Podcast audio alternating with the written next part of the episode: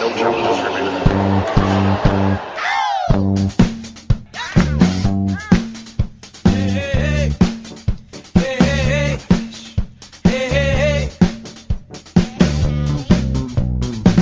Welcome to another episode of No Challenges Remaining, episode 62. I'm Ben Rothenberg, joined for the 62nd time, give or take, by my dear friend Courtney Nguyen. Hi, Courtney. Happy off season once again. Happy off season to you, Ben, and a happy post Thanksgiving. I realized we never kind of gave our Thanksgiving shout out to either each other or to our listeners. So there it is for both of you. Have a happy. I hope you had a happy Thanksgiving, listeners. Or if you're in another country, I hope you had a swell uh, November 28th or whatever the date was that day. A swell fourth Thursday of November. Right. How was your Thanksgiving, Courtney? And how was your off season in general? I guess. How how are you holding up?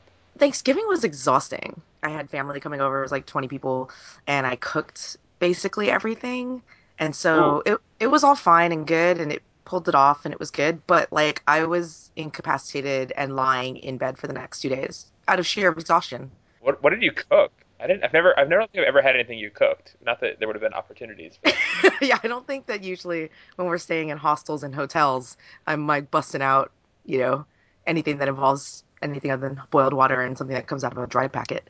right. Did turkey and stuffing and salad and green beans and potatoes and appetizers and cranberry sauce and then I, I make drinks for everybody as well. I'll be honest, I think a lot of the reason why I do it is that it gets me out of conversations.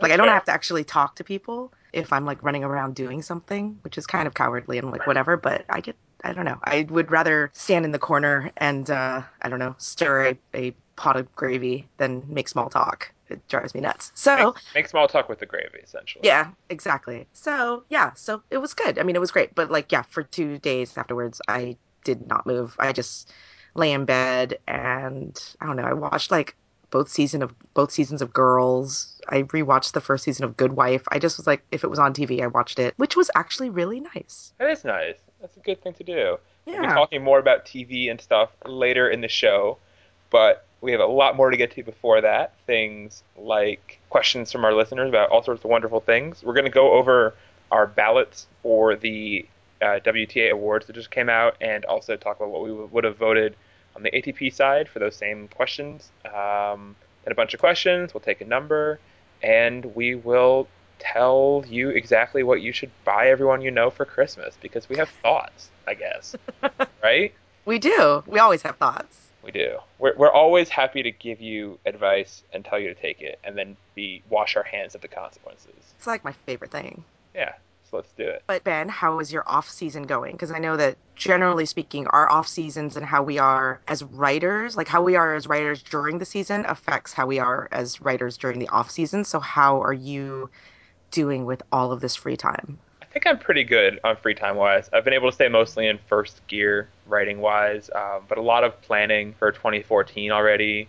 A lot of you know trying to book stuff for Brisbane and stuff and Melbourne and whatnot. Those are spoilers for the year. I'll be in Brisbane and Melbourne, you guys. but yeah, so once I get that taken care of, I should be able to have like the last couple weeks of December, mid December, before I have to leave on like Jan or on December like 27th or whatever it is for early Brisbane this year. I should be having a little time to relax then. But for right now, I still like I, I feel like I still have a couple balls that I'm juggling. So it's really not much. Like I'm not writing a whole lot of articles during the off season, um, just because we don't have that much space for tennis in December. It's not a super relevant sport when football and basketball and whatnot's all going on, hockey. So yeah, so I'm in a little bit of a holding pattern, but just recharging my batteries and reloading my barrels for for the future. Can you comp- are you able to completely unplug? And then second follow up question: Do you actually unplug? Like literally, no. I mean, I still check Twitter, you know, every few hours at least when I'm not asleep. Uh, so if there is breaking news or something happens, like you know, a Sharapova hires Hogstedt or whatever else happens, I'll I'll know about it within a while. I'm not going to be like minute by minute on top of things. Well, But if yeah, you're just I- finding out that Sharapova hired Hogstedt, then I think that you should probably check Twitter a little bit No, more often. I knew that happened. I knew that happened, but I was, you know, giving an example of something that I probably found out about a couple hours after it happened. And it's fine because that's not something that's going to require an immediate article written by me or anything. That's not that big a news item for the kind of things I do. So, But you realize that she hired Groeneveld, right? oh right, uh, I get it. I'm There was my joke. It's just some guy with like you know a name. Guess- European dude. yeah, I should know better. You should. I really should. This was an unimpressive start. So let's talk about coaching hires that actually happened over this offseason as opposed to ones that happened because I'm not paying a whole lot of attention to what I'm saying right now. Maria Sharapova hired Sven Groeneveld. Other ones that happened include Miles Maclagan going to work with Sam Stosur. Caroline Wozniacki hiring Thomas Hogstedt, obviously. Ana Ivanovic has decided to keep her current team, which isn't uh, a brand name team, but it seems to be a team that she enjoys working with. A team of Serbians, right? A team of Serbians, effectively. Yeah, and then obviously you have on the men's side, you have you have Gasquet and Bruguera Right. teaming up. Which takes effect in February, I believe, for Gasquet. Is that right? I think so. Yeah, I think he is sticking with his current coach. I guess Grosjean through January, and then Bruguera kicks in in February. Gotcha. There you go. So yeah, I mean, there's just kind of been a lot of different coaching moves. I mean, has Tomic announced his new coach yet? I don't think so. For all the talk of like there's going to be a replacement for John, unless his the replacement has two really big boobs and can be found hanging out in Sin City in Brisbane or in the Gold Coast. Uh, I don't think uh, Bernie's has been scouting too many coaches these, uh, as of late. I like how, I like how you put two as a, as a requirement for that. Just one big boob won't cut it. Three would also not work. Wouldn't that be kind of weird? No That's offense to anybody who has. Never mind. This is going to go horribly wrong for me. The way that I'm going to cover for my joke. um, well, yeah. I mean, symmetry. People seem to like it. Symmetry is attractive. I'll give you that. Symmetry is attractive. It's it's in nature. Yeah. It's just math. So yeah, no. There's just been a lot of a lot of moves. But have any of the moves really been like breaking news? Like this is gonna absolutely blow your minds, you guys. I can know. categorically say absolutely not to that.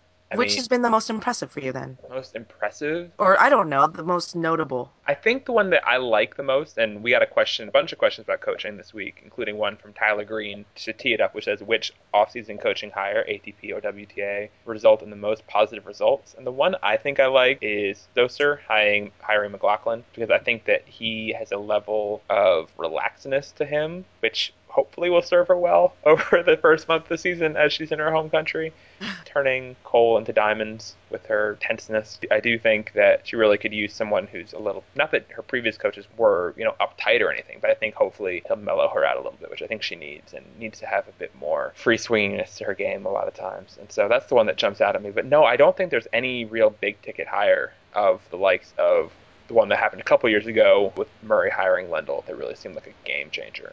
Nothing nothing rose to that level for me this year, I don't think. That's fair. I like the Wozniacki Hogstedt pairing. I think that's been a long time coming. And, and you know, the problem is that there's so many like other factors that go into whether or not that pairing is going to actually work. Namely, is Peter Wozniacki going to give them the space and the room to actually work? And not just with Peter, because sometimes we, I think sometimes he's painted as being like this really controlling presence, but also Caroline, that she has to kind of not use, you know, her dad as a coach, uh, as a crutch as a coach, and be willing to to kind of open herself up and risk maybe some early losses and and risk, you know, taking the plunge and making the technical changes that she needs to make in her game that hopefully Hogstedt will be able to convince her to do. She's always Yeah. been a little bit halfway in this more Yes. era. Yeah. Yes. I mean, I think that, that a lot of times, like when we talk about Peter, we kind of there is this sense that he's like this, you know, like some sort of a, a negative, controlling, I want to control my daughter thing. And I really don't think that's the case. I think it's totally 50 50 that Peter wants to, to be there for his daughter and that Caroline also wants her dad. Like she doesn't, you know, that it's it's not you know other coaches weren't brought in and it didn't work because Peter put the axe down or something. A lot of times Caroline just didn't want it and she wanted to go back to her dad. So it'll take a, it'll be a weird kind of situation. But I like I like that. It'll just be it'll be, I mean it's the first time that she'll have a legit outside coach. And I don't think that she can tumble much farther. I mean, even at her kind of most mediocre, she's still a top 10 player. So, Just ranking wise, she has the Indian Wells final coming up right. relatively early in the season, which is a big cache of points there. And I think she did okay, if I remember correctly, in the Middle East in February too last year. Mhm. So there could be some stuff coming off there. But otherwise, yeah, I totally agree that she needs to be ready to just retool and to listen. And Peter needs to maybe not come to Australia. You know, make it just put That some, would be interesting. put some physical distance there. If he's still in the box, you know, I don't see what the distance is there. I, I think make it physical. Do it the way that you know Yuri Sharapov did, where it doesn't have to be quite that extreme, where he was never seen again, essentially. but he stopped traveling with her very abruptly. Yeah. And you got to be willing to make the steps to make it uh, visible, tangible exit. Yeah, and she's at about that age where other players who have traveled with, you know, almost exclusively with their parents, whether in a coaching uh, situation or just as a kind of companion situation, uh, right around that age, like 23, you know, 24, when that kind of stopped happening. Yeah. You know, like parents, you know, like Ana Ivanovic used to always have her mom around, and right around the time, yeah, that she she was like, you know, yeah, like 24, 25, like her mom stopped showing up, and even you know Jankovic, and and that happened way later, but Yeah. with her mother, so it it happens quite a bit, and it's Although there are some time. players who doesn't happen forever. I mean, Serena still travels with her parents, and they have Yeah. some coaching role still, and Venus too, obviously. And although she has done more tournaments without one of them, I think than maybe Serena has. Yeah, I don't know. I mean, I, I, kind I never got really the sense that I don't know. I put those in two different categories because I think that sometimes, especially when I think of like the Ivanovic situation or even Yuri Sharapov or a few other top players where their their parents traveled with them, that a lot of that was like a, a protection issue, especially on the WTA side, which we've discussed. I think it's I think it's a big thing for like Ivanovic's mom kind of thing. It's a little bit of a Like a peace of mind to know that she's there, and also also find a little yeah a little bit of a manager role, but also like a shoulder to lean on and uh, yeah, stuff like that. For sure, for sure. But yeah, no. So and and I never really got the sense that that was necessarily why Oracene or Richard were traveling with like Venus and Serena. That was like I don't know. Maybe I'm wrong, but I don't know. I never got that sense. I thought it was more just like pure. It's like pure support now, like in the way that like I would want my parents to be at a big match that I played because I love them and I want them to be there and I want their support as opposed to like I need them there or they're there despite the fact that I would really prefer them not to be there or whatever. Yeah, no, I think those things definitely evolve for sure. Yeah. Any uh, other hires that jump out at you as being bad, or any you don't have faith in? The opposite of that question, I guess. I'm still really confused as to the whole situation between Genie Bouchard and Laura Robson and Nick Saviano. I'm just like really confused as to what exactly is going on there. Like, Yeah, interesting. They Because- both left their coaches for the same guy. Yeah, they both left their coaches for the same guy, and it just seems as though there may be some confusion as to what exactly like who is coaching whom because i just i i don't know. Like i don't think that that you know genie genie's camp is the one that made the formal announcement that saviano was the coach and then a week or two later like robson's camp you know robson the reports were out that like he was going to be co- her coaching consultant but there's no way that he's coaching both of them simultaneously there's no way Yeah. So I don't know. I, I agree with that. I'm generally not a, a fan of shared coaches, especially not for two players who I assume have pretty big goals for 2014. If you're doing, if you're somebody and the money to get their own coach, both of them too. hmm results they have and the endorsements they both have. If you're somebody who's in the 80s and you know you're I don't know Soler Espinosa and Muguruza, and you want to share a coach and you're playing a similar schedule, you know why not? sure But otherwise, I think it's just better to have someone totally in your ear. Yeah. It'll be interesting to see how it works out. Yeah, yeah. I mean, I think it. You know, wh- wherever their their first tournaments are, I think you know that'll be that should be like the first questions that go, that go to them. Really, is just getting clarification as to what exactly the coaching situations are there. I think that. I mean, and we've seen the shared coaching thing like Sloane and David Nainkin and Sam Querrey, which was weird. But what about kind of the under the radar thing of Sloane working with Paul Annacone in L.A.? I think that's interesting. Yeah, it's really really interesting. That's one that I'm definitely intrigued about that I don't think got a whole lot of attention. It's That- not yeah, clear. It's not clear how long it'll last. Trades being very temporary. Right. but who knows? She's definitely someone who I think could benefit a lot from having, she, who's very close to making a breakthrough. I think in terms of being the complete, reliable top player that we all think she can. Yeah. And Annacone would know a thing or two about how to do that. He would. I just couldn't see him having the patience to coach women's tennis. I mean, Yeah. I don't mean that. I mean, I, I know that sounds horrible for me to say, but like, I mean, it's just two different games. You, you, you don't go from coaching the men to the girls and the girls to the guys. Like, I mean, it, it's just it's just a different mentality. Working with female athletes is a different different can of can of beans. It just is. The way that you, you talk to to women, the way that you ex- communicate to them is different than how you would handle guys. So it's just kind of I don't know. I mean, I'm like that's kind of a tough, weird situation. And she's also, if I recall correctly, significantly younger than anyone that he's coached before. Yeah. So, you I'm, know, so I'm betting so. Yeah. yeah, but it's still, it's, I think that was the most intriguing pairing of the of all of them. I would agree. Okay, so recently the WTA announced the winners of the WTA Player Awards for 2013. According to you and I voted on these, so we thought we'd go over our picks and who actually won, if we agree with that or not, or whatever. It, we should clarify we are not the only ones that voted on them. No, no, no, um, no. They're voted by the media, so These would just be the NCR awards if they were they were Yeah. ours. So if the WTA wants to give us the entire keys to the castle. I mean, please don't. No, just don't. okay, so the first award is Player of the Year. hmm Nominees are Victoria Azarenka, Li Na Agnieszka Radwanska, Maria Sharapova, and Serena Williams. Courtney, who got your vote for Player of the Year and why? And it can just be like one word. Sure. I voted for Serena Williams because she was the player of the year. I, I voted for Serena Williams because duh. I want you to. go. I want to know if she got it unanimously. I have to assume she did. I kind of wish they would say that if she did, but I also don't know how people vote. I'm not actually sure. Yeah. Is there any case? Is there any case you made for anybody else? I think absolutely not. No one wo- won more slams than her. No one won more titles than she did. She's number one. None of the other, well, I mean, obviously Azarenka beat her twice, but she's number one. She put together one of the most ridiculous seasons ever. No, there, re- I mean, there really isn't a case for anyone else. I mean, it's not even, yeah, Okay. no way. Next award, I thought was actually a tricky one. It was Doubles. Team of the Year, which has six nominees: Ashley Barty and Casey Dellacqua, Sara Errani and Roberta Vinci, Andrea Hlavackova and Lucie Hradecka, Hsieh Su Wei and Peng Shuai, Katerina Makarova and Elena Vesnina, and Nadia Petrova, Katarina Srebotnik. So, Courtney, who did you vote for for this one? And who, Well, the team, the team that I voted for didn't win. me, me neither. Okay, so uh, I voted for Hsieh Peng. Okay. And no, it's not just because they're Asian. Don't even try. Are you sure? Are you It, I'm absolutely positive. I'm absolutely positive.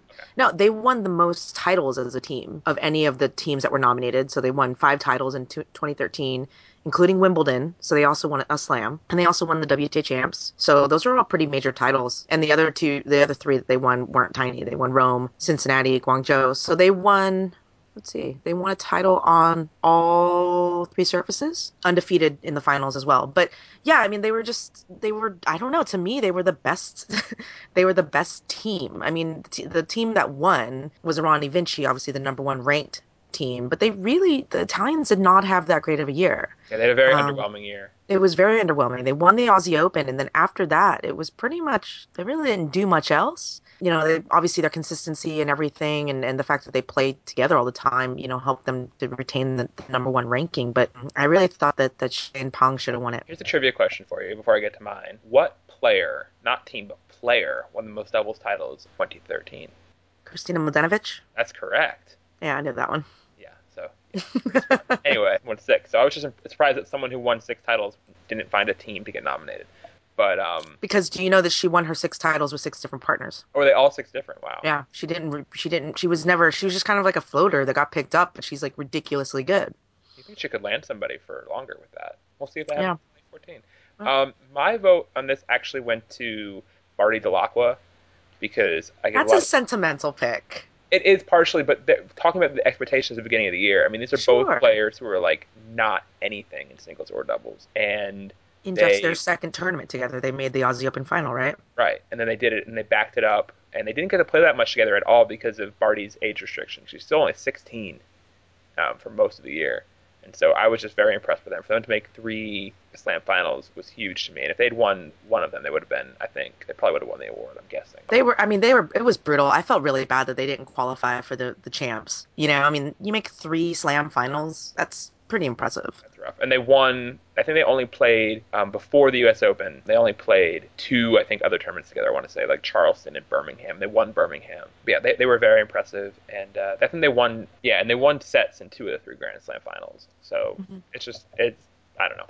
I was very impressed with them. So they're my pick. Just in what was not an impressive year by anybody. There was absolutely no Serena of the double tour this year. So I think obviously Peng and Hsieh is a good one, and I'm actually a little surprised they didn't win, just because they won. I think the it's just champ. WTA doubles, and I think people just voted for the number one team because nobody really pays attention. And that's not to say that I pay attention to WTA doubles, like team doubles, like you know that much. But you know, just even just looking at the stats, I mean, Pong and Sh- Pong and Hsieh had the best season of anyone. So yeah, Fair. The masses did not agree with us. I know. Most improved player of the year, which I thought had some really interesting nominees and a lot of nominees. And legitimate nominees. Yeah. Well, I mean, I would, I would say there's one that's not a legitimate nominee, but like, Okay, here are the nominees for Most Improved Player of the Year Kirsten Flipkens, Simona Halep, Jamie Hampton, Jelena Jankovic, Alison Riske, Sloane Stevens, and Carlos Suarez Navarro. And I will say the illegit nominee in there, I think, is Jankovic. Yep. How are you most improved to your former number one? exactly. More of a comeback player, if any. It's comeback. You don't get to suck and play below your level and then return to your level and be like, I improved. that doesn't really work that way. Like, I don't get a gold star if I'm like a C student and I like start failing tests and then I get back to making C's and they're like, oh, look at you. Yeah. Yeah. So No. Okay, so Courtney, who did you vote for? I voted for Simona Halep. Me too. Yeah, and, and but I mean, it was it was a leg- I mean, I thought that it was a legitimate debate. People thought I was kidding when I said it was a legitimate debate, but I think that it was because I did a post on Beyond the Baseline, and also there was a Twitter discussion between Matt Cronin at Tennis Reporters about because it sounded like he voted for Sloane Yeah. Stevens, and kind of a discussion of well. Who did actually have the better season? And, you know, because I think, yeah, I mean, if we are going to say that if tennis is going to be a sport that revolves around the slams, like, can you really, you can't really discount Sloane's performance and stuff like that. But, I mean, I still absolutely stand by my vote for Halep. I mean, bottom line is she started the season ranked below Sloane and ended the season ranked above Sloane. So, Yeah. you know, factor. And Sloane did win the head to head this year against them 2 0. Sloane made the second week of all four slams, but Halep, I think, did climb further. I mean, you really could. There was a lot of hype around Sloane at the end of 2012 and even before that. And Halep, not at all. And so, for who made the higher ascendancy, who improved the most, I think it is Halep. And that's not to say that Halep will, will be the better player when all is said and done or whatever. But just on that pure improvement factor, I give it to Halep pretty easily, actually. I didn't have a whole lot of. I mean, I did think this was the t- closest award, I think, in terms of having two really good nominees. And if Sloane had won, it would have been fine. But also, I feel like Halep had continual improvement throughout the year, which I like. And Sloane kind of peaked early in Australia, results wise, um, in Brisbane and uh, Melbourne. So slams notwithstanding. right, but there was never one slam was never really better than the last one. You know what I mean? You, oh, you mean like, oh, okay, yeah, I guess. I think that's a weird thing to knock somebody for. No, it's not like, Like- a knock. But I'm just saying Halep had a little bit more of a steady climb in terms of improvement across 2013. Yeah, but it's kind of hard to cl- to climb from a semifinal in a slam. No, I know, but she also no, but she never she didn't entirely back that result up all the way. True. So Yeah, I and it's hard because with Sloane, it's not like because obviously her result in Australia was was if you want to be critical or cynical or whatever is based on what was a fairly easy draw and then an injured Serena, right? I mean that's anti Sloane camp. That's what everybody constantly says. Yeah. So I think what was it at the French? She lost to Maria, Yep. right? And I after a, think fa- after a fairly easy draw to get there. a- a fairly easy draw, and then she lost to Maria. At Wimbledon, she lost to Bartoli. Um, after a fair, I mean, not an easy draw because she pulled Hampton in the first round, but Hampton was tired, and then she had Petkovic in the second, which was a tough match, and then almost choked against Cetkovska, actually. Yeah, Cetkovska really should have won that match actually. Yeah, but but I mean, but anyways, but Sloane lost to the eventual champion. I mean, she didn't really suffer any bad losses at the slams, No, which is to her credit because I can't really say that about many players. no, she, absolutely not. I mean, she lost to three eventual champions and one finalist in Sharapova and Paris. So. Slams can't knock at all. She only beat the players who were in front of her in terms of her draw, so you can't really knock her too hard for the draw. Right. Yeah. So, but yeah, Yeah, I mean- and Halep also had tough draws in slam. Yeah. Well, I mean, Halep lost second round in Australia, I believe, or second or first round actually, First to round. Sloane, Mhm. and then lost to Li Na at Wimbledon. I know, and then really should Carlos, have been better. Carlos Suarez Navarro at the French was a pretty tough draw too. I mean, Right. she's no slouch on the clay. Not at all. Another player, by the way, who I don't think should have been nominated for most improved because Yeah, I was looking at that. I was like, she only jumped 17 spots. I mean, it's not she's like been and she's made slam quarters before and stuff. So no, I don't Yeah. think weird set don't- I don't know about that one. Most impressive newcomer of the year is the next award for WTA. The nominees were Ashley Barty, Eugenie Bouchard, Madison Keys, Monica Puig, and Elena Svitolina. Svitolina, Svitolina, Elena. Courtney, who got your vote for impressive newcomer? I actually voted for Madison. Okay. She and Genie. I mean, Genie won, and deservedly so. Highest ranked teenager. Get it. Totally understand the vote. But if you actually look at the numbers, they jumped the same number of ranking spots. So they both jumped 122 spots from the beginning of the season. It's just that That's impressively parallel. yeah, it's, it's just that Madison was ranked 149 and Genie was ranked 144. So Genie jumped to 32 and Madison jumped to 37. So I mean, in terms of actual progressing, like Madison did kind of as well as Genie, and I I just thought that Madison had bigger wins. I thought that she was more you know kind of consistent throughout the year, and also because she's younger, I kind of gave her the nod of being able to do that and be just 18 years old was was pretty impressive. So yeah, I uh, actually voted for Madison. Okay, I voted for Ashley Barty, just again on on the doubles front mostly. Are you sure being- you're just you're not voting because you just love the cheers that go with Ashley Barty? Oh, there are so many good cheers for Ashley Barty. I'm, I'm looking forward to them. Hopefully, her being more and more relevant and getting more and more cheers in big courts in Australia. But no, no. I mean, she made three Grand Slam finals as a teenager. I mean, doubles is doubles. I get that, but it's not like she was being carried by some like all-time great playing with Casey Dellacqua, who's a serviceable player, but never been quite that anywhere near three Grand Slams finals in one year before.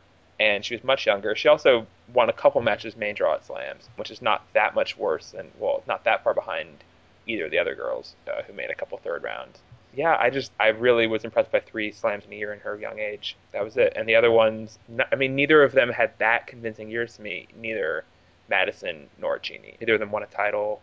Neither have made the second week of the slam. I don't know. I thought that Ashley. In doubles, dude. I, In I, doubles. Why should I count against her though? Didn't say singles player. If it was singles No, player, I know. I know. I was a little surprised they put her in that category, but once she was there, I thought that she, she deserved it. That's fair. Most impressive newcomer. That's fair, I guess. I don't know. Interesting. Interesting who I was so in Ash Barty's pocket on these votes. I was so sure you were going to go with Lena Svitolina. Last award is one of the weirder ones to actually vote for and to make arguments for and against people, I think. hmm Comeback Player of the Year. Player who missed significant time due to injury, approximately three to six months, and current season's results helped restore ranking. And your nominees are Alisa Kleybanova, Svetlana Kuznetsova, Bethanie Mattek-Sands, Flavia Pennetta, and Andrea Petkovic. Courtney? Brutal. Brutal Yeah. group. It's hard to pick against any of these people. Okay, I would knock out immediately Kuznetsova because Agreed. I don't think her comeback was overwhelming compared to her the standard she set before for herself. I agree. But after that, After that, it's really, really tough. Yeah. Really tough. I, my vote ended up going to Flavia. okay, So sorry, Clabes. I know that like that was kind of like I don't know who votes against cancer. that's why this category is so rough because you're voting against cancer. I'm voting against. I'm I'm voting and I'm shrugging at cancer. That's what I'm doing by voting for, Meh. for Flavia. Meh. Like I'm like ugh, whatever. But part of that is because Kleybanova won last year for comeback player of the year. So I kind of feel like oh, I didn't realize if yeah, this she won last year. So yeah, so I kind of felt like I don't think that you can really come back twi- two years in a row unless they're from two s- separate injuries or something. So yeah, so that's why I I kind of didn't really give the nod to to Alisa. And then with Flavia, just I mean, I think that most of us really felt throughout the season that this was going to be it for her that she should have retired with the wrist injury like why did she even bother coming back? She was playing horribly. And to then you know make that kind of miracle run to the semifinals you know her best career result at the US Open was was pretty darn impressive. So so I gave it to her. But but to me it, it really came down between Flavia and Petkovic because I think that for Petkovic to come back and bounce back from just another hard luck injury right at the beginning of the season to be able to to you know do what she was she did which is just work hard play consistently you know made a couple And shake off some early bad results there too. exactly exactly make a cup make a what was it two two finals i think in uh Nuremberg and Washington. and Washington, yeah. So you know that's that's pretty good. So, but at the end, I, I gave to Flavia because holy shit, Flavia Pennetta, U.S. Open semifinalist. That is pretty amazing. That was a really impressive tournament for her and one that I think people might have already forgotten about a little bit. And she played well. It's not like she, I don't really feel like she vultured her way through it. Like, she really played well. I mean, obviously, she had a bit of an open, soft draw, but she was the one that was softening it up. She beat some seeds. I mean, she plowed her own way in that draw. She beat Vinci, Errani, and also she beat Halep, who was a big, who I thought was almost a lock to make the semis at that point. Didn't she beat Oh, well. No, uh, Vinci beat Georgia. Oh, Vinci beat Giorgi. Okay. Yeah. One thing I looked last year's comeback was won not by Kleybanova but by Shvedova. Ah. In that case, sorry. So In which case, I totally voted. Well, I'm pretty sure Claves was nominated, though. she may well have been Oh, nominated. maybe not if it was under this. Didn't really improve her Under, ranking. yeah, it didn't improve her rankings, so maybe not under this rubric. My bad. But I understand what you're saying. If she made a little mini comeback last year, wasn't all fresh this year. I voted for Kleybanova, and Kleybanova won. Yep, totally. You, the Angels side with you, Ben. But I will say that I think one of the there's just a lot of good cases. I think if I had to vote for somebody else though, I might have voted for Bethany for how big a spring she had. Didn't entirely sustain itself all the rest of the way, but I mean her her Stuttgart one was one of the most impressive this year I thought of anybody. Agreed. And then to make second round of the French, The second week, yeah. huge. Second week, yeah, yeah. No, I mean, I, I, it was in, it was interesting. I thought that the on the whole, I thought that the nominations were pretty interesting and good ones across the board. WTA Player of the Year, notwithstanding, but that's not their fault. I mean, but I mean, it was interesting to kind of go through and look at everybody's year and see kind of how all the numbers kind of stacked up because yeah, like until I started looking into it, I didn't realize that like yeah, like Genie and Madison jumped the same number of spots. Yeah, so it was good. All right, so now we're going to go through and imagine that these were the award categories for the ATP and guess and say who we would have nominated for those. So let's start. We don't have nominees, so we're just going totally writing candidates for all of these. Mhm. Uh, let's start with the top player of the year. Courtney, who is your ATP player of the year? Rafael Nadal. I will I will second that. He was the story. Same as Serena, pretty much. Very similar years for the most part. Until the end, I think Serena had a bigger finish by far, but kind of small potatoes. Grand scheme of things, 10 titles for Nadal, year end number one, big comeback. He will be playing both Australia and Miami next year. Assuming Well, all he's, com- plan. he's committed to Miami. We'll see if he plays it. I don't know, man. I expect him to. I mean, it's it's nice points for him. He's not going to skip Indian Wells. No, but he can play both. I just don't think that he will. I think if he's going to skip something, he should skip Barcelona, but Yeah, that's not going to happen. we'll see. I expect him to play. Doubles team of the year for the men, I think, is also Brian Bryan. it would be Brian Bryan, who won the first three slams of the year, fell two matches short of a calendar slam. Most improved player of the year for the men. Who you got? Most improved. I am going to have to go with Mr. Wawrinka. That would be my pick too. I mean, I mean, I mean, there are kind of other ones. I mean, you could go with like a like a Bautista Agut, who like rose through the rankings based off of like a bunch of like very good work in the challenger circuit and and stuff like that. And and there's a few other kind of like names that did the kind of the same thing. So, but in terms of a player who not just improved but had genuine impact on the how the season played out, uh, to me, that's that's Wawrinka. Yeah, I mean, he went from being a player that I would laugh off. Like, if, you know, one of the top players pulled him, I was like, well, there's a match you don't have to watch. To being a guy who, like, you kept tuning in to see if he could pull off the big win. I think I'll vote for him, but now I'm looking at the rankings, and one other name that's jumping out at me is Vasek Pospisil. Mm-hmm. Pospisil, I mean, I think Wawrinka gets it, gets my vote because of the stratus of the rankings in which he made his move into the really relevant part at the top and qualifying for London after always kind of being a little bit of an also ran. But I think Vasek would have been definitely a good pick as well because Vasek also made his impact at big tournaments. I wouldn't wouldn't vote for someone like a Bautista Agut or like a Carreño Busta Mhm. or or even like a Smyczek who all made their big moves at the lower levels for the most part. I think Yeah. you got to give it to somebody who's doing it at the, at the high levels. So I agree with that. I mean, I think that you have to, and and I mean, there has to be, yeah, the recognition that it's a hell of a lot harder to jump from 17 to 9 than it is to jump from 150 to 80. yeah, oh, yeah. You know what I mean? Like that's just I mean, we're just talking about where you're getting those points and what two you're playing and stuff like that. So yeah, there you go. There you go, indeed. Uh, next category is impressive newcomer of the year for ATP. Courtney, who are you thinking? I'm trying to look at the are we using the same Yeah, the, def- the definition for that award is players who made top 100 debut or notable accomplishments during 2013 season and prior to that current year had not played in mo- more than five main draw tour events. I think in a, in a single season. I don't want to. I mean, I don't yeah, I, I'm not going to sit here and check everything, but um I mean, doesn't it have to kind of go to Yuri Vesely? a little underwhelmed by Vesely though this year. I expected a little bit bigger things from him. It doesn't mean he doesn't get it, but I think he could have been better. I mean, cuz it has to be a player who didn't play in more than 5 main draw events Yeah. at the tour level. Oh, there was that other kid, the South American kid who kept Oh, like- um, what's his name? The one who beat Federer, Delbonis. No, no, no, not him. No, okay. Um I'll vote for the- Delbonis. he's played more than 5 tour events in, In a a year. previous year, I don't think so. Yeah, I'm pretty sure. No, he play he like played really well through the North American Challenger circuit. Oh, you're thinking of Facundo Arguello? Yeah, that kid. Okay. He was like he was solid. Okay. Somewhat impressive. Did he even play like five tour main draws this year? That's a fair question. Maybe not. I don't think he did.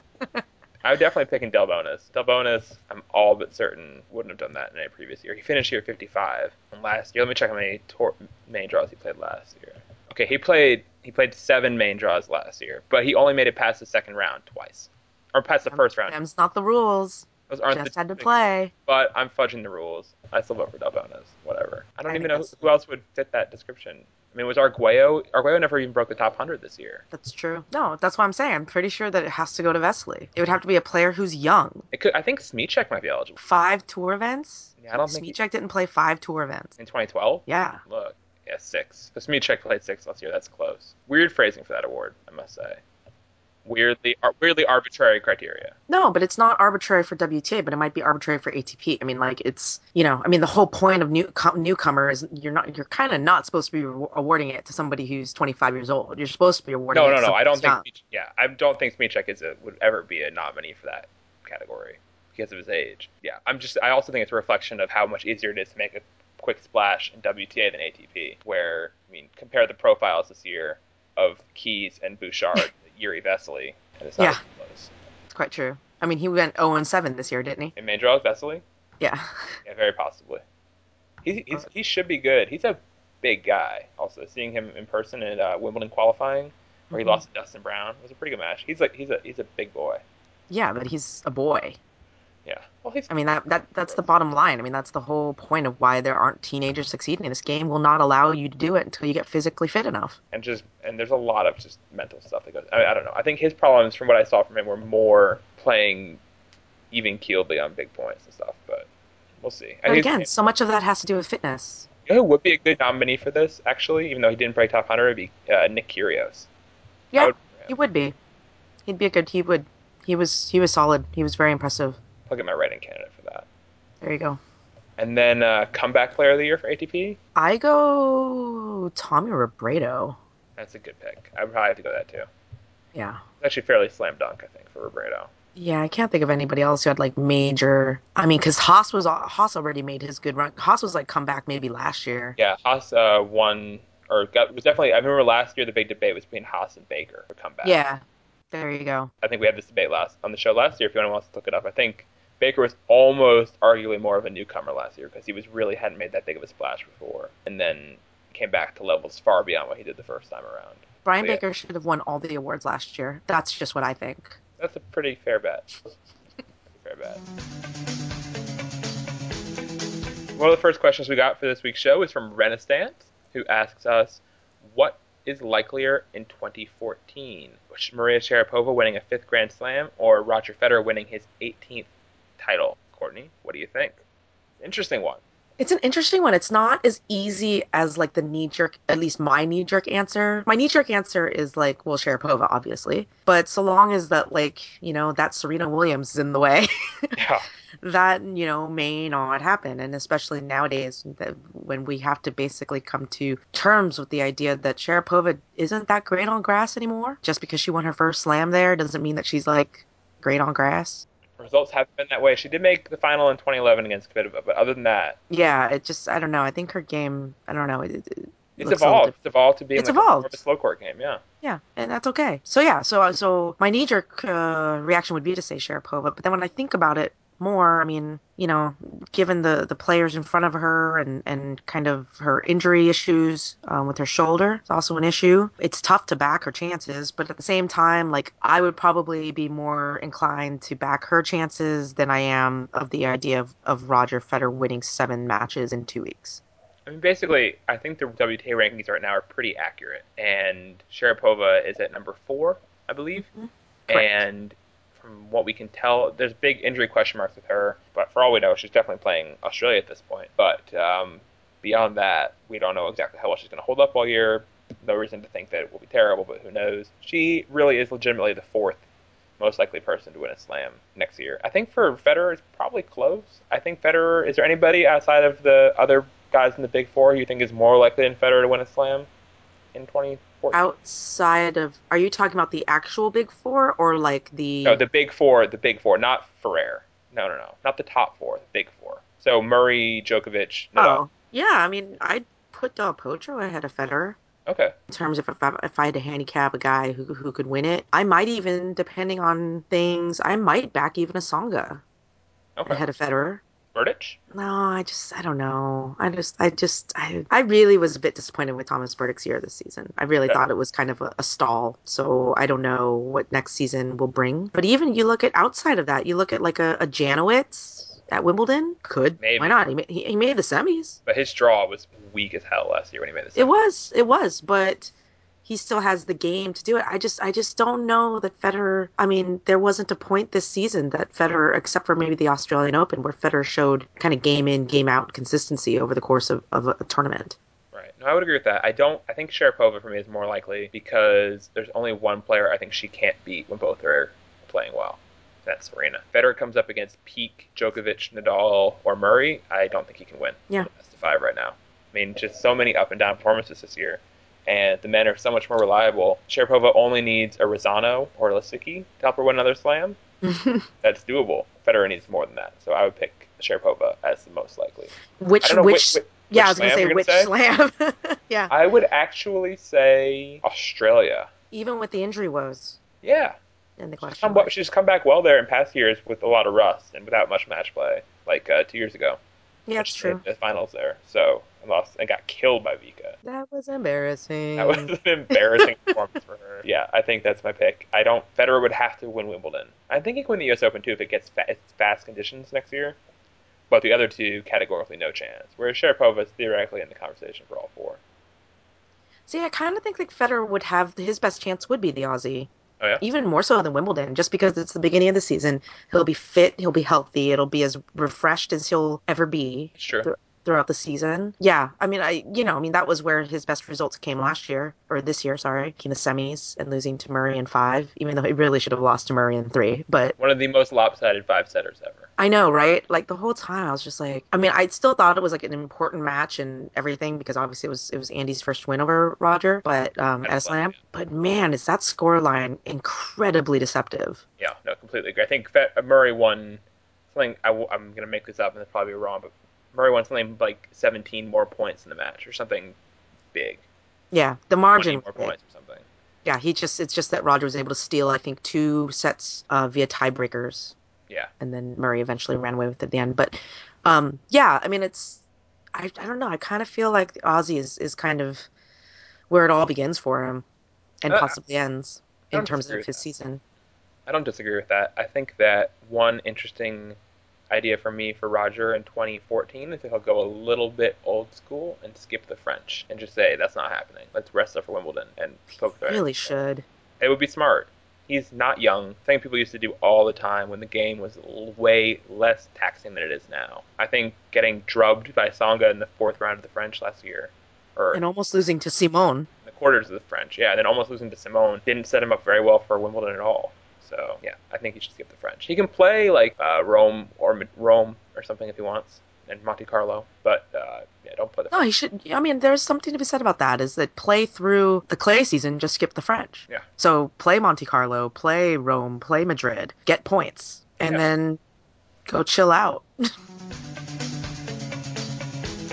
We got another question about Federer, which is sort of interesting, from Robert S, aka Robert 1993, who asks us, "Has Roger hurt his legacy at all this year, or do his setbacks, given his age, not affect it, like worsening his head-to-heads, for example?" So, Courtney, I think people talk about people talk about this a lot when it comes to athletes who are aging or in decline or whatever you want to call it, about hurting legacy and stuff. And people talked about it. Yeah, so I'll just open that up to you, Courtney. What do you think? Has Roger hurt his legacy at all this year? No, I don't think so. And I say that uh, just based off of the conversations that I've had with, with kind of other writers about Roger um, Mhm. throughout the course of the year. And I think that the general kind of consensus, whenever people start kind of debating the numbers and start debating, you know, head to heads, and I think I brought this up during the World Tour Finals, like, does it matter if Roger finishes his career with losing records to Djokovic, Nadal, and Murray? Because that's probably going to happen. Yeah, very well could. Yeah, because he's already got losing records to Nadal and Murray, and he is only I think one off. He only he only leads by a game, a one match over Djokovic. So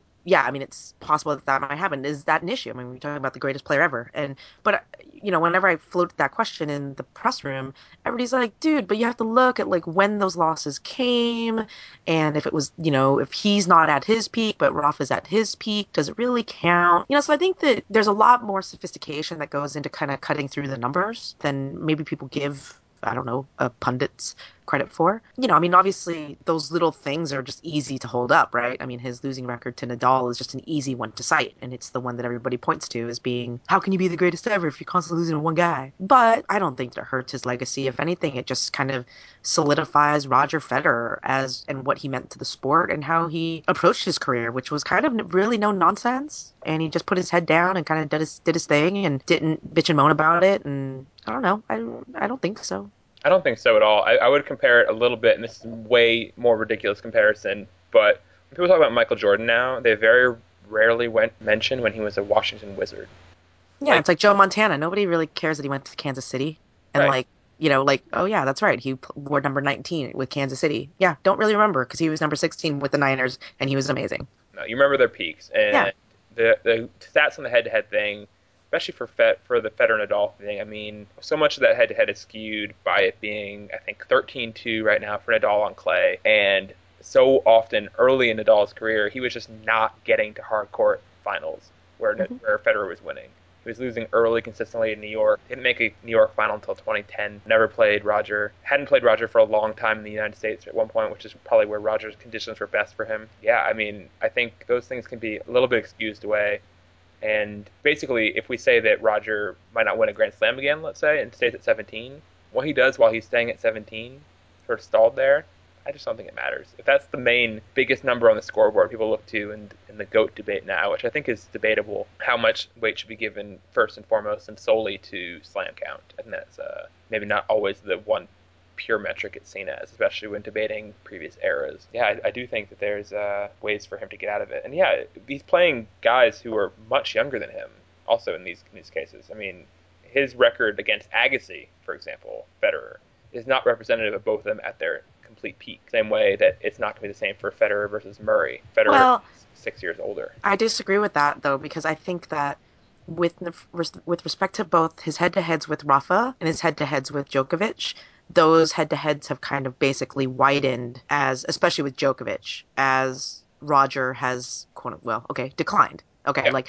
Djokovic is going to catch up because Father Time is going to help him catch up because Roger's not the same player now as he was then. But the the weirdest head to head to me is is Roger and Andy, and because a, a lot of those wins came when like Andy was like was like when during Roger's peak when Andy was like five six years younger than he is now. Beat him early.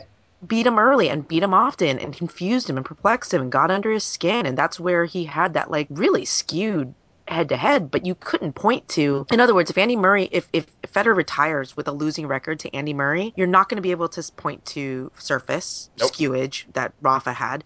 You're not going to be able to point to the fact that oh, but all their matches came when Roger was old and slow, which you could arguably kind of dissect his head to head with Novak with. Murray's is going to be the weird one, you know, because it'll it'll it'll widen, it'll continue to widen, but it will never have been. I mean, Murray will have basically always led it for the most part, which is weird. Interesting one. I think it's almost more of a matchup issue than anything for Roger. Yeah, I think so. The way that Murray played, especially early career Murray, when Murray was beating him back, I want to say in Bangkok, or no, Yeah. not Bangkok. Uh, Bangkok he beat him, but I think in Cincinnati, really early on, like 06, he beat him, and then a couple times in other Masters events and stuff.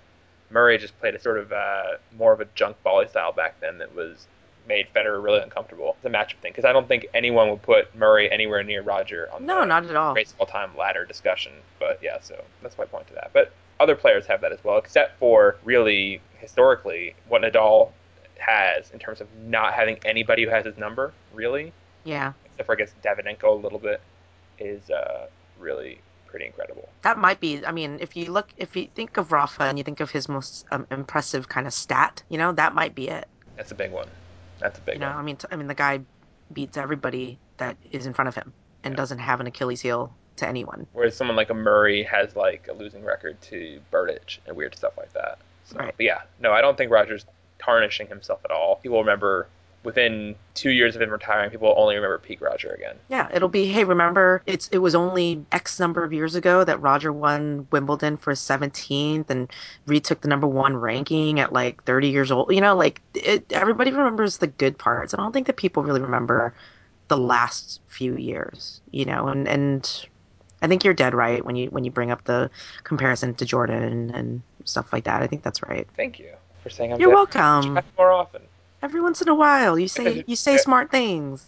Well, you're bound something will something will stick. Yeah. So now we are going to do our world famous, critically acclaimed take a number segment where we pull a random number generator up and pick a random number between 1 and 100 and talk about the players in the ATP and WTA rankings who correspond to that number. Ready with the ladies, Courtney? Uh, always. I'm ready with the men. Here we go. 1 to a 100. Our number is doo doo doot 91. Like what? What the hell? Random number generator? Not okay. Oh God. Okay. I hope you have somebody good. I don't.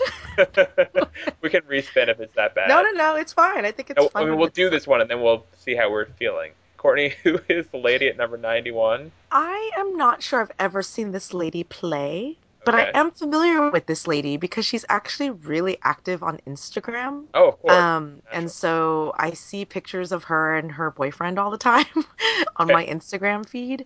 Uh, but number 91 is the Israeli number two. Oh. Yulia Glushko. okay. Yes. Who was born, I did not know, in the Ukraine. Oh, I did not know that either. Or sorry, in Ukraine. Makes sense with her name, I guess, the co thing. Yeah. Bondarenko, etc. Number 91 on the men's side, I believe recently made it to the finals of the Challenger Tour finals. It is the number three Colombian, Alejandro Gonzalez. Yay! Yay. Let's start with Alejandro because I'm just going to talk you through him. His nickname is Gonzo. He speaks Spanish, English, Portuguese, and Italian. He started playing tennis with his family. Father Alberto is a business administrator. Mother Margarita is a nurse. One sister, Tatiana, is a dermatologist. Hobbies include going to the cinema and reading books. Favorite surface is clay, and shot is backhand. Tournament Roland Garros. Idol. Oh, ooh, this is weird. Idol growing up was Rafael Nadal. He's 24. How 24. old is he? Nadal is only four years older than him. Can he really be your idol growing up? I don't know. Can you have an idol that's only two? Like, yeah, that's weird. He's trying to make Nadal feel bad about himself. Um, That's like someone, who, this girl who held up a sign at the year-end championships in Istanbul, who said, "Serena, I was named after you," and she wasn't that young. She looked like she was like 14 or something. I was like, "Oh, you're gonna make her feel old. Don't do, don't do It's a that." bit weird. Favorite sporting personality is the aforementioned Michael Jordan, which ATP parentheses helpfully puts basketball in parentheses next to, in case you didn't know who Michael Jordan was. Solid. Um, yeah, that's about it on uh, old Alejandro. He's 24, six foot three, from Medellin, Colombia. Made to the finals uh, of the Challenger Tour finals. He only played in one ATP main draw this year, and that was in his hometown of Bogota, or home tournament of Bogota. Cool. He lost to Adrian Mannarino. His one set he won though and that match was a bagel, so good for There him. you go. Yeah. There you go. But that shame of losing Okay. at home spurred him on to winning two his next two events. So he turned that lemon into lemonade. I'm done. I'm so done with him. Do you have anything? Courtney, let's uh, move on to Julie Glushko, who I believe Yeah. was within a point of making the second week of the U.S. Open. This is correct. This is correct. Yes. It's kind of funny if you scroll through her results, like a couple of or a few names come up quite a bit of there are players that she routinely beat multiple times over the course of the season. One of those players is Anastasia Radionova, Oh, who she beat a number of times this season, including 8-6 in the third in the final round of fr- qualifying at the French Open. that must have been dramatical. Yes, I would I would assume that she saw and heard things that no one should see or hear. I'm betting, Uh, she, betting she had a big crowd too, because I think she's a Mouratoglou girl, Glushko. Oh, is that right? I think so. I think she's a more she's in that stable. Yeah. Possibly. Another name that seems to come up quite a bit is is Chanel Simmons of South Africa. Mm. Those two played like four or five times this season, which is kind of amusing. Yeah, I think those were kind of the main names that kept coming up. But uh, but yes, her big run this year was at the U.S. Open, where she got through qualifying again, beating Anastasia Rodionova in the final round. so she stopped Rodio- Rodionova from making the main draw of two slams this season, and then she beat Petrova, Who I think was pretty injured there. Yeah, uh, beat Vickery, Sasha Vickery. that was the one match I remember. That was like one of the most random second round matches of a slam ever. Was Vickery Glushko. I believe it. match. Yeah, that was that was pretty obscure. Yep. And then in the third round, played Daniela Hantuchova, and Hantuchova won 3 6, 7 5, 7 6, 9 7 in the tiebreak. And I'm pretty sure Glushko had at least three match points in that I, match. yeah, I think that's right. So that's how Julia Glushko is ranked number 91 in the world. She deserves it for making the round of U.S. Open. That seems fair. Oh, for sure. Yeah, no, I mean, these are, I mean, on the whole, these are more impressive results than her ATP counterpart. Definitely, definitely. Glushko is interesting. One thing we can talk about off Glushko, make to salvage this number 91, is she was one of the players who was on that website. It was essentially the Kickstarter for athletes. Oh, right. Yeah. Something fan. The one that, involvedfan.com, I want to say. yeah, the one that uh, Tornado Yes. Black is on. Yes, and the other players on there include like Grega Zemlja is the Mhm. most famous player on there. But Glushko's on there too, and she's definitely the second most accomplished player on there anyway. Yeah, what, what do you make of the idea of, of players doing that as a concept? I mean, it's fine. I don't really. I can tell you they're not successful. Looking at their stats, Yeah. nobody gives them money. No one gives them money because at the end of the day, what are you getting? Yeah, it's not like Kickstarter where you get a product. Right, exactly. I mean, what what you need is basically a sponsor, right? I mean, you know what Ana Ivanovic had, right? Like Dan Holzmann funds her, give basically gives her whatever, like two hundred thousand dollars or fifty thousand dollars to go to an academy and things like that, and then he basically owns a stake in her career, and she pays him back, and you know, and he kind of gets a, a a gain, a financial gain out of it all. But like a athlete funded Kickstarter just seems really weird to me. Like, I guess, I mean, I guess what it is is like you will, I mean, the athlete, ha- the thing is that the athlete has to do stuff, right? So, like, the athlete has to, I don't know, like, if I make the main draw, I'll get you guys into the tickets, or, I guess I would be a good thing, or like a guest pass or something. Would be easily abused, but it seems Yeah. a good thing. And but the, yeah, the, I remember I can I'll just pull up her page now. Some of the prizes that are uh, the incentives they give were things like you get $150, you get an autographed tennis ball. Okay, you get an autographed tennis ball with Julia Galushko's autograph on it. That's something that doesn't have a super high market value. It would make more sense if Julia would ask Federer for an autograph next time she saw him at a slam you know, and maybe use her access a little bit. Oh, she she's actually the top listed athlete on this entire InvolveFan.com page. Glushko. Eight people. Oh, she's doing okay. Glushko has gotten a combined eight donors have given her a total of five hundred sixty-one dollars, which is not quite getting there to her goal of thirty thousand. and she's the top one. She's the top one. Yeah. that is brutal. For ten dollars or more, you get InvolveFan.com newsletter. For fifty dollars, you get an autographed thank you card from Julia, which seems okay. That's at least like sentimental. Um, for hundred dollars, you get an autographed tennis ball, autographed by Julia. For thousand dollars or more, you get an autographed match used tennis racket. and it says in parentheses, only one available. so if like it's ridiculous. If she gets three people giving her a thousand dollars, Julia, go out and buy another racket and give it to somebody for a thousand dollars. That's brutal. But some of them were like for other players were like for, for two fifty, you get a Skype session with this player. Like, what are you gonna talk to Julia Glushko about? I mean, I've And seen. does she want to talk to people who are paying two hundred fifty dollars to talk to her? See, that's the thing. I mean, I think that actually, if because one of the more creative sort of things like that that I've seen is one of my favorite musicians who isn't famous at all in any way, shape, or form, like kind of did not Kickstarter, but something similar for like a, a, a studio album and was like, if you give me, if you donate 25 bucks, like I'll knit you a hat. Like it was like random things. Like if you um give me like 75 bucks, I will draw a tattoo for you, like a tattoo template because she's like a bit of an, an artist. And then yeah, if you give me like 250 bucks, like uh, we have like a 30 minute or one hour Skype session, like to just chat. Those things are like actually kind of interesting because it would be kind of fun, right? Like if Julia, if you could get Julia Glushko on the line and like just ask her all everything she knows, like all the gossip and stuff like that, it'd be actually pretty entertaining. Yeah, I will say the But most yeah. backed player is actually Tornado. Has earned sixteen hundred dollars on this site, Oh, not bad. which for somebody who made the U.S. Open Junior Finals is not huge either. no, it's not huge. I mean, it's 1600 bucks isn't going to fly you to too many places. Oh, remember that Jan Silva kid who made a splash when he was like six years old? Yes. He's on here too. He's made twenty five bucks. Oh.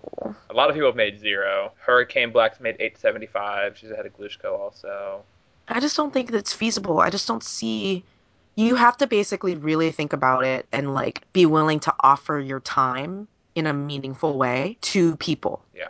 Like you can't. I mean, uh, getting an autographed tennis ball from a player who's like a nobody is not really an incentive to give you like you know a hundred bucks. I think it's better if like they set up a little bit more like a Make a Wish kid, where you get like like an email letter like updating them on their progress on the tour and what your money got them. Exactly. Like, Here's money, the In-N-Out get a few burger. yeah, Yeah. or an Like- In and Out burger. Yeah. Here's this bag of groceries that I bought at Whole Foods in Mason, Ohio to feed myself during qualies. Thank you that you bought this for me. That's worth it. I bought some anabolic steroids. They're really helping me out. You know, But I got caught sneaking them in. Whatever it is. I'm now But- raising money for my legal fees. You know, Yeah. please help. Yeah, it's just something. It's it's not the worst model in the world because a lot of people want to live vicariously through athletes, but they need to set up that part of it better. Well, the problem is that athletes, you have to do something for the money. Yeah. Like that's the thing about Kickstarter is that uh, you do, you don't just get that money for free. Like you know you offer little incentive things. You know like or like if or like you give away like towels, tournament towels. You get those anyway if you're like playing in qualies and Although most of the play most of the players on this site are way below slam qualities. but like a Julia Glushko. Now she can give She's you she can get you towels. Yeah. Yeah. She'd get you towels. Like it's like y'all get you like a match used Wimbledon towel and just steal a shitload of them, just like Federer does. But like at least it's like something, you know? One of one of the things that Tornado gives away is, which has actually gotten two people paying her for, is private giving lessons near Boca Raton, where she Yeah, lives. that's, fair. That's, that's usable. That's totally usable. Much better than a two hundred dollar autograph picture. Though it's number ninety one, I feel like we did our best with that. Number ninety one, Alejandro Gonzalez and Julia Glushko. Give her money if you want. Not sure what you get out of it. If people want to like get Ben and I for Chrismukkah a present, please Yeah. get us a new random number generator because our random number generator blows. or if you want to send us two hundred dollars, I will send you a signed photo. That's also an option. Five hundred for a signed ball. Hey, One thousand for a signed racket. Many available. many available. Many. I'll even use it. I'll like go hit against the wall with it. and I'll send you a photo of me hitting against the wall with it. And I'll send you a video of me saying your name while I hit against the wall with it. This is like, oh, I will record your voicemail message. oh, these are good things. They're good items. Yeah. So if you want to get in touch with us, anyone who has money for very simple tasks and involve fan method, please let us know, and uh, we'll do our best to oblige. We are we are cheap. Doesn't take much. No. A sandwich, a burger, a burrito. Done. Whoa. What would you I do? mean a burrito. What would It's you like a- do for a burrito? it's like what would you do for a Klondike bar, but for like a burrito. Yeah. I think Klondike bars are really not worth much. I'll be honest. Oh god, that ugh. I remember the first time I had a Klondike bar. I was like, seriously, this? This is what those commercials are about? It's hard to eat, right? It's yeah, like it's not tasty. No, it's not great. I'd rather have an It's It bar or just a is, regular uh, ice cream sandwich. You know what I like? I like the um. First of all, I really like Chipwiches, obviously, and secondly, I like the. We used to get have them in high school. The ice cream sandwiches that were the Neapolitan ones. Oh yeah, those are good. That's solid. Solid. Ice cream sandwiches are super underrated because you can buy like the totally cheap, lame ones. And they're good. They're so good. The generic ones, tasty. Okay, I feel like we have something to stock our fridge with in Australia. Yes, Sandwiches. Ice cream sandwiches. Done. Do they have ice cream sandwiches in Australia? They better. Are they covered in Marmite or Vegemite or whatever? I hope not. I Oh. hope they're, or maybe they're made out of Tim Tam. Oh, that, well then your dream come true. Maybe it's ice cream between two Tim Tams, Ben. What would you do? I'll just make that myself. Give me the idea. It's are There you good go. plans. We are making things happen here, folks. Unlike, Brainstorming like a boss. yeah, I feel like our ideas right now will be ranked much higher than number 91. Just saying. So this is our first show of December, and as you guys know, Christmas is coming up in just a few weeks now, and And Hanukkah is in full swing. yeah, so full swing. Hanukkah going on. So if you guys were waiting for us to tell you what you should buy people, you're in luck because we're gonna do that with some of our favorite things, uh, media type things, TVs, books, music, movies, whatever from 2013. So tennis and non-tennis, I guess. If you have any tennis things to fit in this category, Courtney. So what would you? What? Let's start with music. Okay. What's- like you were seen as being like a super cool kid on music. That's not true. Totally true. It's true, cultivated Ben. that. You used to have Tuesday tunes and stuff. I know, but nobody like cared. It was just like me like keeping track of music I was listening to. They were more for me. Yeah, music. I don't know. I mean, it's been kind of a weird year in music. Obviously, I really love the new Arcade Fire album Reflector, but I also know that I am in the minority on that and that many people, including someone who's on this line, aren't really hip to the Reflector the way that I am. I But found that's it like very chewy as an album, not easily swallowed. That's fair. That's fair. I mean, I was telling Ben that, and it was it made me sound like a complete and utter hipster asshole because I was like literally saying like, no, but you have to listen to it on vinyl, Yeah. um, because you kind of do. so if you want to get your But why vinyl? It hipster- made your in, your explanation of that was made sense. it does. Yeah, the way that um the album is actually broken up is made perfectly for a vinyl album insofar as there's like only one or two songs per side. You actually have to get up and like flip the disc, obviously, and kind of the rhythm and tone of the record kind of changes as you actually make the manual flip, and it really, really works. So if you have an unapologetically obnoxious hipster in your life, feel free to get them the vinyl version of Arcade Fire's Reflector. It's really good. I like it. I've only listened to it in I guess MP3 on my iPod, and Kids these days. it's just too long. It's It doesn't, yeah, it doesn't feel long when it's on vinyl because again, you're getting up and switching the, the thing every like 15 minutes, and so it kind of breaks it up. So I've listened to a bunch of different albums. Let's stick with music in the last uh, month or so, and I've had some surprising outcomes of them. I wasn't expecting very much for the Katy Perry album. I never liked her, and it was indeed terrible and a complete waste of everyone's time. Don't buy that. Just listen to Roar. Roar! Roar is fine. Roar is like good. Roar gets an eight out of ten. The rest doesn't break a three. Is Uh, Roar the new? Is that the new like like women's power anthem now? Is that? it, it is the new Suddenly I See. Yeah. yeah, it's the new Suddenly I See, right? Because I heard it all the time. Like when we were in Istanbul, it was like song that the WTA kept using. Yeah, it's going to Yeah, be big. okay. You're going to hear it a lot in 2014. Get ready for it. Okay. Other things, yeah, Arcade Fire wasn't crazy about. Lady Gaga album was terrible, really terrible. When the best song on it, it's called Manicure. You know you have problems. but things I like, surprisingly, I think for people who know my music taste, I really actually like the new MGMT album. Oh. and I like older MGMT more. They're much poppier and catchier. But I really respect their full frontal FU mission to make the least commercial music possible now. And it kind of works, and it's catchier than it seems upon first listen. Give it a while. It's pretty solid. I thought people my age are supposed to like MGMT, and I fall into that. Obviously, everyone's waiting for my review of the recent uh, Midnight Memories released by One Direction, which is an absurd 18 tracks long. Is it really called Midnight Memories? Midnight Memories. That's which- what the album is called? Yeah, that's the title track. It's like track four, I want to say. That's so sad. Four. Minute Memories. Yeah, it's not great.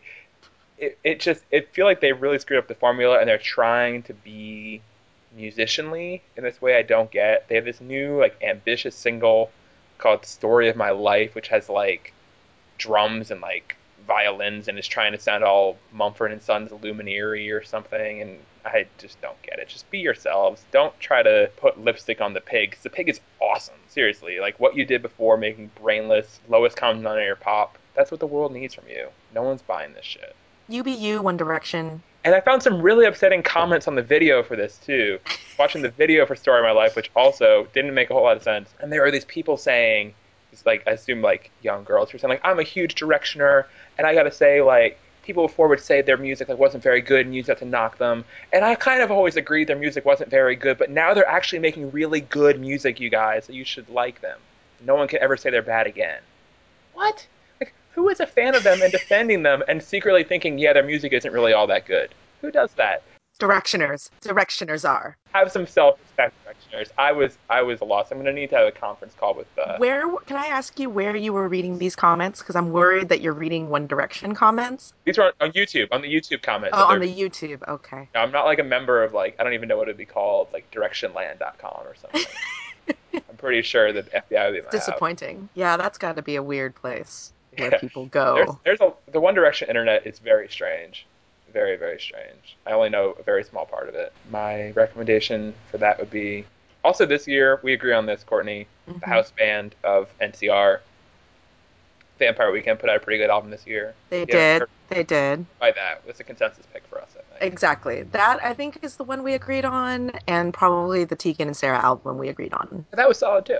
That was solid, and it came out this year, I believe. Yeah, that's. In January, right? But yeah, no, I mean it's it was kind of a weird music year because I didn't really love a lo- anything that came out that was like popular that was good, but there was like a lot of like really cool kind of like quiet releases that were good. I think I've tweeted about it before, but like the Julie Ruin al- album, which is Kathleen Hanna's new band, Kathleen Hanna Bikini Kill. Anyways, it's called Run Fast. It's like really really good and fun and kind of punky but in a poppy like fun way anyways i love that album and i was listening to it all year long so i highly recommend that one yeah vampire weekend was good yeah yeah it's put out a good album mosquito but yeah it was okay i mean it was okay an okay music year give a couple more recommendations to just pure pop stuff that came out that I was listening to on the European swing, the fall part. I really like Icona Pop for a long time. They're like the one band in the world that I was like ahead of the curve with. I've known about them for like two, three years because I'm pretty up on my. you're so cool then you're so I'm just cool. so cool. I never said that about anybody, but like them, I was ahead of. They've changed. They've gotten much uh, more mainstream dancey sounding, and kind of sold out a little bit sound wise. But I totally respect that because you know, go make your money, whatever. go make your money Go make your money. Lorde, I like she was our outro last week. People were paying attention. And then my biggest surprise was the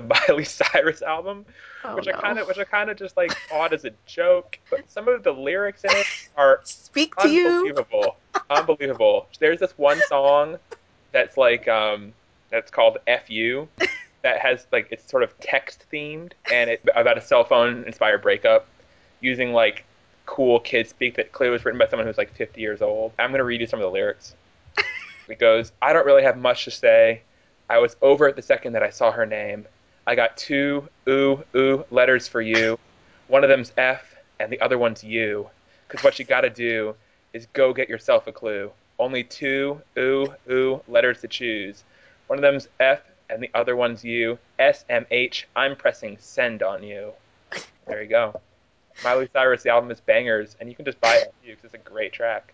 Great track. I my favorite thing whenever you get really excited, like genuinely love something, and you try to proselytize, it totally sounds like you're like not proselytizing, like you're really making fun of it and hating it, but you're genuinely not. Okay, this one, this one, there's a more mockery than usual in my tone. This, this song is ridiculous. I, I grant that, but I think it's impressively so, and you know, it's so bad it's good lyrically. That's what I think about this one. I don't. I never Fair felt enough. the way about like old school, like I don't know, One Direction. That was legitimately fun music. Fair, okay. Okay, let's sound smarter. Do you have any books, Courtney? You read transition from One Direction? Oh gosh, tennis books? You read any tennis books? You read that Michael Yeah. Shaw thing? yeah, I did. I, I did finish the Michael Mewshaw book, Short Circuit. Yeah, no, I thought it was really really interesting, and actually, I do recommend that book uh, to many people, everyone. Yeah, who just is interested in kind of knowing. I think kind of the origins of tennis as an industry and as an organized professional sport because I think that if you realize kind of how cowboy and completely corrupt the sport was like back in like kind of the 70s and 80s and 60s just when everything was kind of coming together you would understand i mean that that's kind of the foundation upon which the sport is kind of built and it kind of explains why there are certain things that are allowed kind of politically and organizationally in this sport that would never be allowed in any other sport Right. The foundation has cracks in it. Yeah. yeah, and, and they've just been sealed over, but the, the cracks are all still there. So it's re- it was really interesting, and it was basically an AP reporter who followed the tour for a year um, and reported on it as he as a true reporter would. And it's you know there's a lot of kind of shocking revelations, and there are things where I've I've definitely asked like some of the older tennis reporters like, hey, have you read this? Do you know if this is true, or is this kind of you know things like that? And for the most part, I've I've kind of heard generally that it was all pretty much true. So Yeah. so it's definitely worth reading. So that would be my tennis recommendation of the year. My tennis recommendation would be the sort of classic book, um, A Handful of Summers, which I just read recently. It's by Gordon Forbes, who's a South African player in the pre-Open era, playing Wimbledon and the U.S. National Championships, as they were called back then, and traveling around Europe. And it's really more of a memoir than a tennis book. It talks about, you know, him and his like love life at the time as well too. But it's all very poetically written and stuff. And actually, the end of the book is the beginning of the Open era, and you see what a big difference that made. And you and it very much romanticizes this whole time for it was just money in the sport, and all the characters are well developed and stuff. And it's just a nice, nice read. Makes you want to Nice. Sit and watch tennis. So I'm, I'm sure people have heard of that book. It's pretty famous, but I'll add my two cents saying that it's uh, worth people's time. Yeah, I mean, I definitely think that it's, I, and that's something that's kind of, because typically when I was reading tennis books, like the last few years, it was more just like reading books about like players or a time that I was aware of already. Like, you know, like I would read the Venus book or the Serena books or Open or the Sampras books or, you know, whatever. But it was like players and matches and things that I was already familiar with. So I've been kind of trying to go back a little bit more and, and reading, you know, kind of older stuff to just yeah just right around the time when the open era began and and the atp was founded and and kind of just i don't know it's like the wild wild west in a lot of ways it was Yeah. very interesting One uh, more book recommendation, recommendation I'll give, another tennis book, is for The Academy, colon Game On, Monica and James LaRosa, which I just think is amazing. It's really the combination of literature and the One Direction era. It's very much like teen lit and a lot of oh no she didn't in it and stuff, and it's uh, it's a lot of fun. You'll read it very quickly and you'll enjoy it. it's basically a book that you would read and be like yes james larosa totally wrote this Yes, like it is it's just it's got his fingerprints all over it which is an awesome awesome thing those are good fingerprints to have. they're very good fingerprints to have So we will, I guess, leave our final smudgy fingerprints on this episode with that. Thank you all for following along with your fingers and whatever else. If you want to keep following us, we are at your fingertips in all sorts of different ways. You can follow us on Twitter at NCR underscore tennis. You can also like us and follow us on Facebook and get some updates and content there. Facebook.com slash NCR podcast. And also you can subscribe to us on iTunes and get your episodes automatically delivered there and leave reviews and tell your friends and all sorts of good stuff. That's about it for us. We will be with you soon again in the off season. Have a very happy turkey hangover, everyone, and enjoy your Christmas shopping, etc., and your off season. Bye, guys. later Then I accidentally saw a few things in your cell. I even LOL, man, I should've known. Why, why you do what you do? You, you might as well just tell the honest truth. See, uh, I'm not really down with this. This ain't a Texan shit. No, I got no biz, but it is what it is. I don't really